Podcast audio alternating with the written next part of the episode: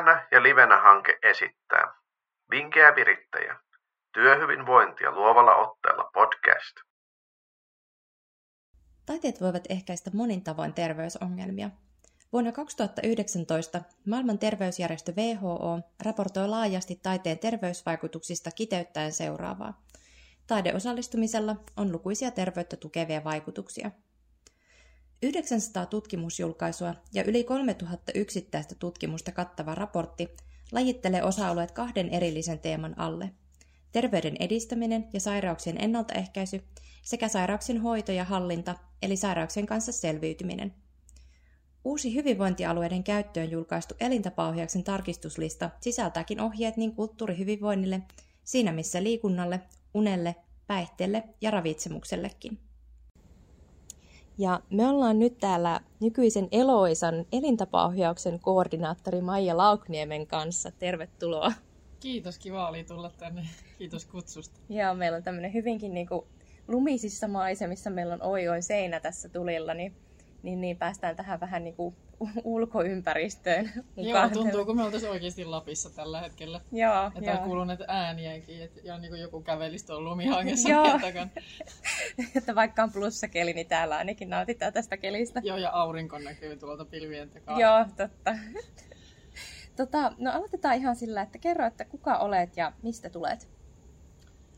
No niin kuin sanoin, niin Maija Laukniemi ja Eloisassa elintapauksen koordinaattorina toimin edelleen ja nyt on itse asiassa tällä hetkellä aika innoissani, että alue laajenee. Toki työtehtäväkin varmaan tulee tästä lisääntymään, mutta että on tosi, tosi kivoja juttuja täällä tapahtuu, mistä ei osasta ei ole vielä kerrottukaan mitään, mutta hyviä juttuja. Tota, kerrotko lyhyesti, mitä on elintapaohjaus? No, lyhyesti kerrottuna, perinteisesti on ajateltu, että elintapaohjauksessa on ne kolme pääteema, uniliikunta ja ravitsemus, mutta entistä enemmän nyt tässä varsinkin niin meillä viime vuosina on otettu sitä mielenhyvinvointia ja semmoista niin kuin voimavarakeskeisyyttä mukaan siihen ohjaukseen. Ja nyt niin kuin sanoikin äsken tuossa siitä elintapauksen tarkistuslistasta, niin on tosi hienoa, että sinne on myös se kulttuurihyvinvointi ja muita asioita nostettu sitten sinne, että mitkä meidän pitäisi muistaa huomioida siellä elintapaohjauksessa. Eli että mä näen sen asian niin, että me kohdataan asia, asiakas aina hyvin kokonaisvaltaisesti. Meidän tarkoituksena on lisätä ihmisten hyvinvointia. Joo, ja tota, kuinka nämä luovat menetelmät voi liittyä ihan yleisesti tähän elintapaohjauksen yhteyteen? No aika monella tavalla ja me on tässä itse asiassa viimeisen vuoden aikana, niin meillä on ollut muutama tämmöinen työpaja, niin kuin kulttuuri hyvinvointiin liittyvä työpaja, missä me on harjoiteltu sitä, että mitä se oikeasti se kulttuuri hyvinvointi voi tarkoittaa ja nimenomaan mitä se voi tarkoittaa elintapaohjauksessa. Että meilläkin on avautunut siinä oikeastaan, niin kuin, tai avautumassa sellainen uusi maailma, että me ei ole havahduttu ehkä ajattelee sitä, että mikä kaikki on oikeasti lisäämässä, voi olla lisäämässä sitä ihmisen hyvinvointia. Niin nythän meillä on sitten näistä inspiroituneena, niin meillä on tullut esim. viime syksynä meillä oli yhteistyössä Mikkelin kansalaisopiston kanssa, meillä oli tällaisia erilaisia kulttuurihyvinvointityöpajoja. Joo. Esim. Sentangle, piti luntata, että miten se kirjoitetaan, Sentangle, tota, tämmöinen piirustuskurssi, mihin valitettavasti itse en päässyt osallistumaan. Ne, jotka siellä oli, niin kehu kovasti, että siinä oli semmoinen tietty tekniikka, mitä siellä käytetään. Ja käytännössä tota, kaikki, jotka siinä siis on mukana siinä työnpajassa, niin tekee samojen ohjeiden mukaisesti sellaista niin kuin, ää, piirustusta. Eli kaikille tulee se sama lopputulos. Ja sitten mitä sieltä kuulin, niin oli se, että että se kokemus oli aika rentouttava myös, kun siinä piti keskittyä koko ajan. Toki siinä varmasti oli taukoja välissä, että, että sai myös hengähtää, mutta että ei tullut semmoista niin kuin myöskään paineita, että mun pitää onnistua tässä tai mitään tällaisia, vaan että se oli hyvin luovaa, mutta niiden tiettyjen raamien puitteissa. Joo. Niin totta, siellä tuli hyvää palautetta ja sen lisäksi on ollut tällaista niin kuin valokuva, luontovalokuvausta on ollut ja ja ehkä mikä on niin kuin tärkeintä, niin on ehkä se, että me on opittu paremmin huomioimaan siellä vastaanotolla myös, tai kun me kohdataan tämä asiakas, niin me on opittu huomaamaan se, että huomioidaan myös tämmöiset muut näkökulmat. Jos me kysytään ihmiseltä, että mitä liikuntaa harrastat, niin me voitaisiin varmaan kysyä se myös niin, että mitä sä harrastat ylipäänsä. Joo, Onko sitten aivan. käsitöitä tai lukemista tai konserteissa käymistä tai tälleen, niin kuin, että nähdään se ihmisen hyvinvointi laajemmin. Ja tätä me edelleen harjoitellaan. Joo, niin onhan tämä tosi tuore vielä tämä On. niinku suosituskin, että sit ajattelee, niinku, että kun on vasta, niin sit se niinku Niin, tekee tosi suuria niin, muutoksia niin. vielä ihan niin konkreettiseen asiakastyöhön sitten. Niin, Ja nyt kun me ollaan siis täällä Hammastadiumin täällä tämmöisessä, missä on tämä virtuaaliseinä, ja näkyy oikeasti musta tuntuu nyt, että niin kuin verenpaine on laskenut, me on 15 minuuttia ehkä oltu tässä. Joo. Verenpaine varmaan on lähtenyt laskemaan ja elimishermosto on rauhoittunut. Ja kun tämä seinä on ihan uskomaton silleen, että, että me päästään erilaisiin paikkoihin ja me saadaan se niin todentuntuisesti tänne lähelle. Että meillähän tämä tuo meille jo pelkästään tällainen tila luo sellaisia uusia mahdollisuuksia, mitä aikaisemmin ei ehkä ole pystytty edes ajattelemaan. Joo, ehkä Niin, tarvii sellaista niin. niinku just ihan Herättelyä. tutkimusta ja sellaista Niin just, herättelyä kyllä, sitten, että on kyllä. semmoinen tavallaan joku pohja sille, että niinku minkä takia meidän pitäisi tehdä tätä tai Niin. voitaisiin tehdä. Miten nämä asiakkaat suhtautu sitten tällaiseen uuteen lähestymistapaan näissä työpajoissa? No selkeästi oli havaittavissa, että ö, vaihtelevasti otettiin vastaan. Ö, ilmoittautuneita näille työpajoille ei ollut niin paljon kuin me odotettiin. Toki monelta tuli myös sitä kommentteja, kun näistä suurin osa oli keskellä päivää näistä, mitä meillä oli, oli näistä työpajoista, että yksinkertaisesti ei päässyt sen takia osallistumaan, kun, ne, kun he ovat töissä. Niin tota, mutta nyt sitten keväällä on paremmin pyritty huomioimaan näissä tulevissa työpajoissa, että mahdollisimman moni pääsisi sitten osallistumaan. Toki näissäkin osa on sitten ihan tuossa, jos tekee tällaista toimistotyöaikaa, niin sitten sen työpäivän aikana. kun varmaan tämmöinenkin, että sisällytetään konkreettisesti työajalle tällaista kulttuuria ja muuten, niin se on varmaan haaste vielä just, että kun ajatellaan, että tämmöisiin niin kuin pelkästään työpajoihin osallistuminen on niin kuin aikatauluttamista ja muuta. Ja sitten, että se on ehkä vielä tässä vaiheessa haastavaa nähdä, että niin kuin tämmöinen voisi kuulua ihan olennaisesti niin kuin arkeen ja työajallekin tällainen ikään kuin kulttuurinen interventio tai kulttuuristen tai luovien menetelmien käyttäminen sitten ihan sellaisena niin kuin lyhyenä palautumisen keinona ihan työpäivänäkin. Joo, että jotenkin ainakin niin täältä, jos ajattelee elintapaohjauksen näkökulmasta tai siitä toimintakentältä, missä me ollaan, niin se, se on hyvin uutta tämä ajatusmaailma.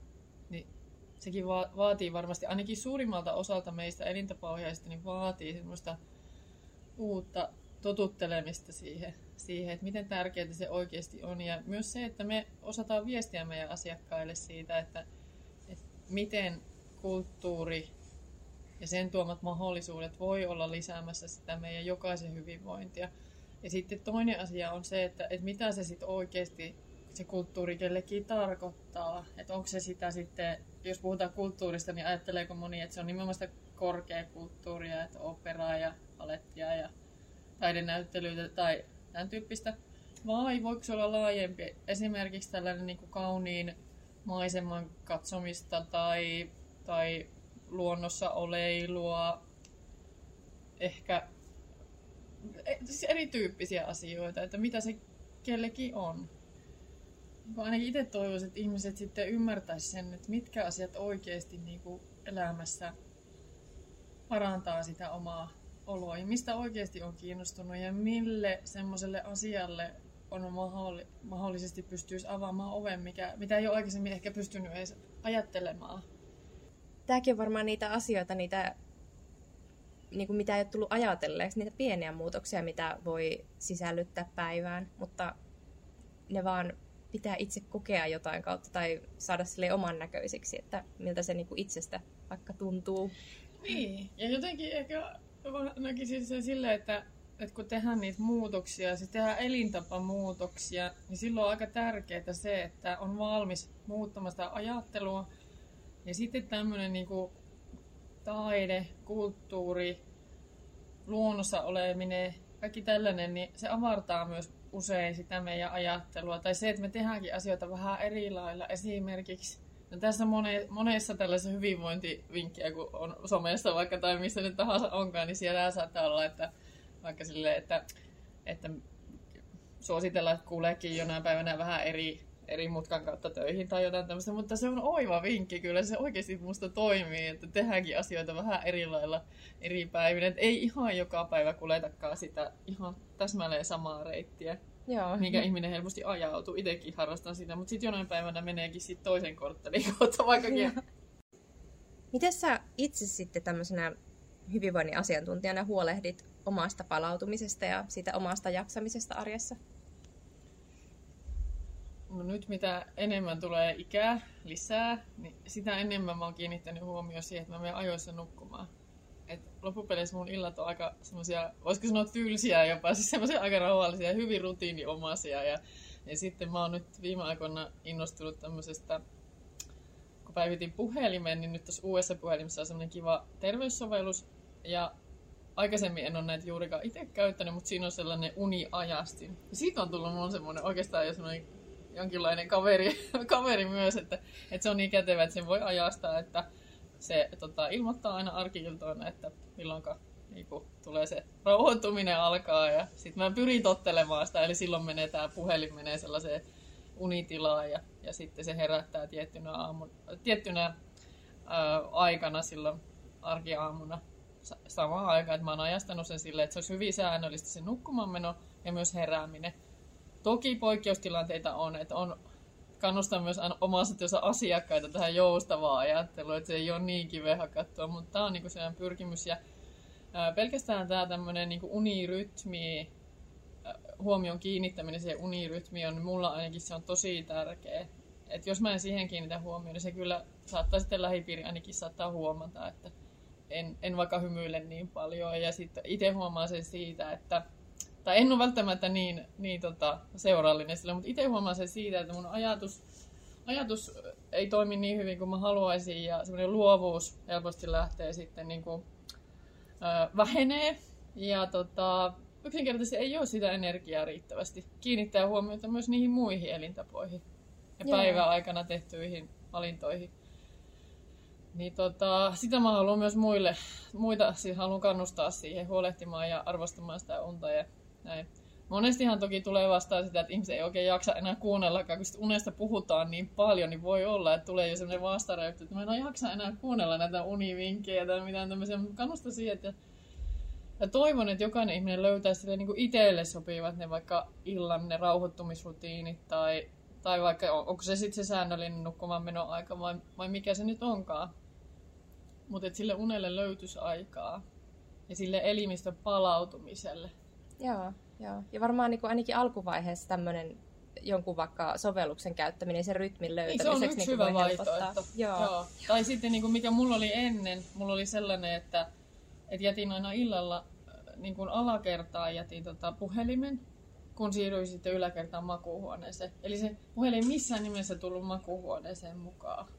Eli tämän tyyppisiä ihan konkreettisia asioita. Ja siinäkin oli se, että se puhelin jäi aina sen samalle kulmalle sinne niin alakerran siihen yön kulmaan.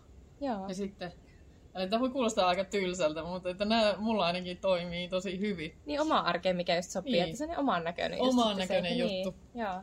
Ja sitten muuten niin kuin palautuminen, niin, niin tykkään just siitä, että kun työ on tämmöistä hyvin sosiaalista ja liikkuvaa ja monipuolista ja, ja tällaista, ja tuntuu, että niin kuin aamusta aamusta sinne iltaan niin puhuu yleensä. Että päivät on hyvin sellaisia, niin kuin, äh, miten se nyt sanoisi, mikä se oikea sana sille on, mutta semmoisia niin monivivahteisia. ja välillä aika nopeatempoisia myös, niin tykkään rauhoittua sitten illalla, että mä viihyn tosi paljon, niin voin olla monta tuntia itekseni. Luen kirjaa tai kattelen telkkaria tai käyn kävelemässä, kuuntelen vaikka äänikirjaa pelkästään semmoinen, että olla ihan, tai on ihan hiljaisuudessa, rapsuttelen kissoja ja leikin niiden kanssa ja joku tämmöinen, niin se on, se on täydellinen vastakohta sille, mitä työpäivän aikana tapahtuu. Toki yksi, mitä, mihin mun pitää kiinnittää huomioon entistä enemmän on se, että sen työpäivän aikana tulisi niitä, myös niitä niin semmoisia selkeitä palautumishetkiä. Et itse asiassa tämä, kun me ollaan täällä, ja tuo virtuaaliseinä on tossa, ja mä nyt kuvittelen, että me ollaan Lapissa, niin tuntuu, että tämä oikeasti palauttaa mun hermosto selkeästi niin kuin laskee kierroksia koko ajan ja, ja huomaa, että virkistyy tässä samalla, että vaan niin rentoutuu, mutta samalla virkistyy. ja ajatus on ehkä hieman kirkkaampi kuin mitä sit vaikka oli tuossa pari tuntia äh, sitten, kun oli lounas, niin mitä silloin louna, heti lounan jälkeen oli. Mutta että äh, tällaisia asioita on niin nämäkin on semmoisia henkilökohtaisia. Sitten varmaan oh, just, että niinku tämä hiljaisuuskin voi olla kokemus oikeasti Kyllä. jollekulle. Ja sitten taas Kyllä. joku, joka paljon tekee töitä vaikka etätoimistosta tai niin, muuta, niin sitten niin. se voi olla sosiaalinen puoli, että menee vaikka ystävien kanssa just teatteriin tai niin. sitten tekee yhdessä niin. harrastaa tai, tai ihan vaan näkee niin kuin, ihmisiä, niin sitten se taas voi olla semmoinen niin palauttava kokemus. Että niin. Tämäkin on niin jotenkin yksilöllistä. On, on. Ja sitten sekin, niin kuin, että, että, että on sitä semmoista hiljasta palautumista ja semmoista, että oikeasti se hermosto saa levätä ja, ja niin kuin ladataan oikeasti niitä akkuja sen levon kautta ja sen hiljaisuuden kautta. Mutta sitten toinen asia, mikä mulla ainakin toimii semmoisen palauttavana tekijänä on se, että mä menen vaikka crossfittiin tai padeliin, missä mä pystyn täysin keskittymään siihen tekemiseen. Näen niitä harrastuskavereita siellä ja on ihan niinku eri juttua teen kuin mitä sit päivällä siellä töissä. Eli se, että on se joku vastin, semmoinen niinku tasapaino ja sitten se tarkoitin siis vastakohta sille, että mitä sitten tekee silloin päivällä, kun keskittyy ihan eri asioihin. Niin se on tosi tärkeää. Mun mielestä se on tosi, tosi hieno juttu, että voi olla niinku erilaisia, eri ihmisillä voi olla paljon erilaisia palautumiskeinoja, erityyppisiä.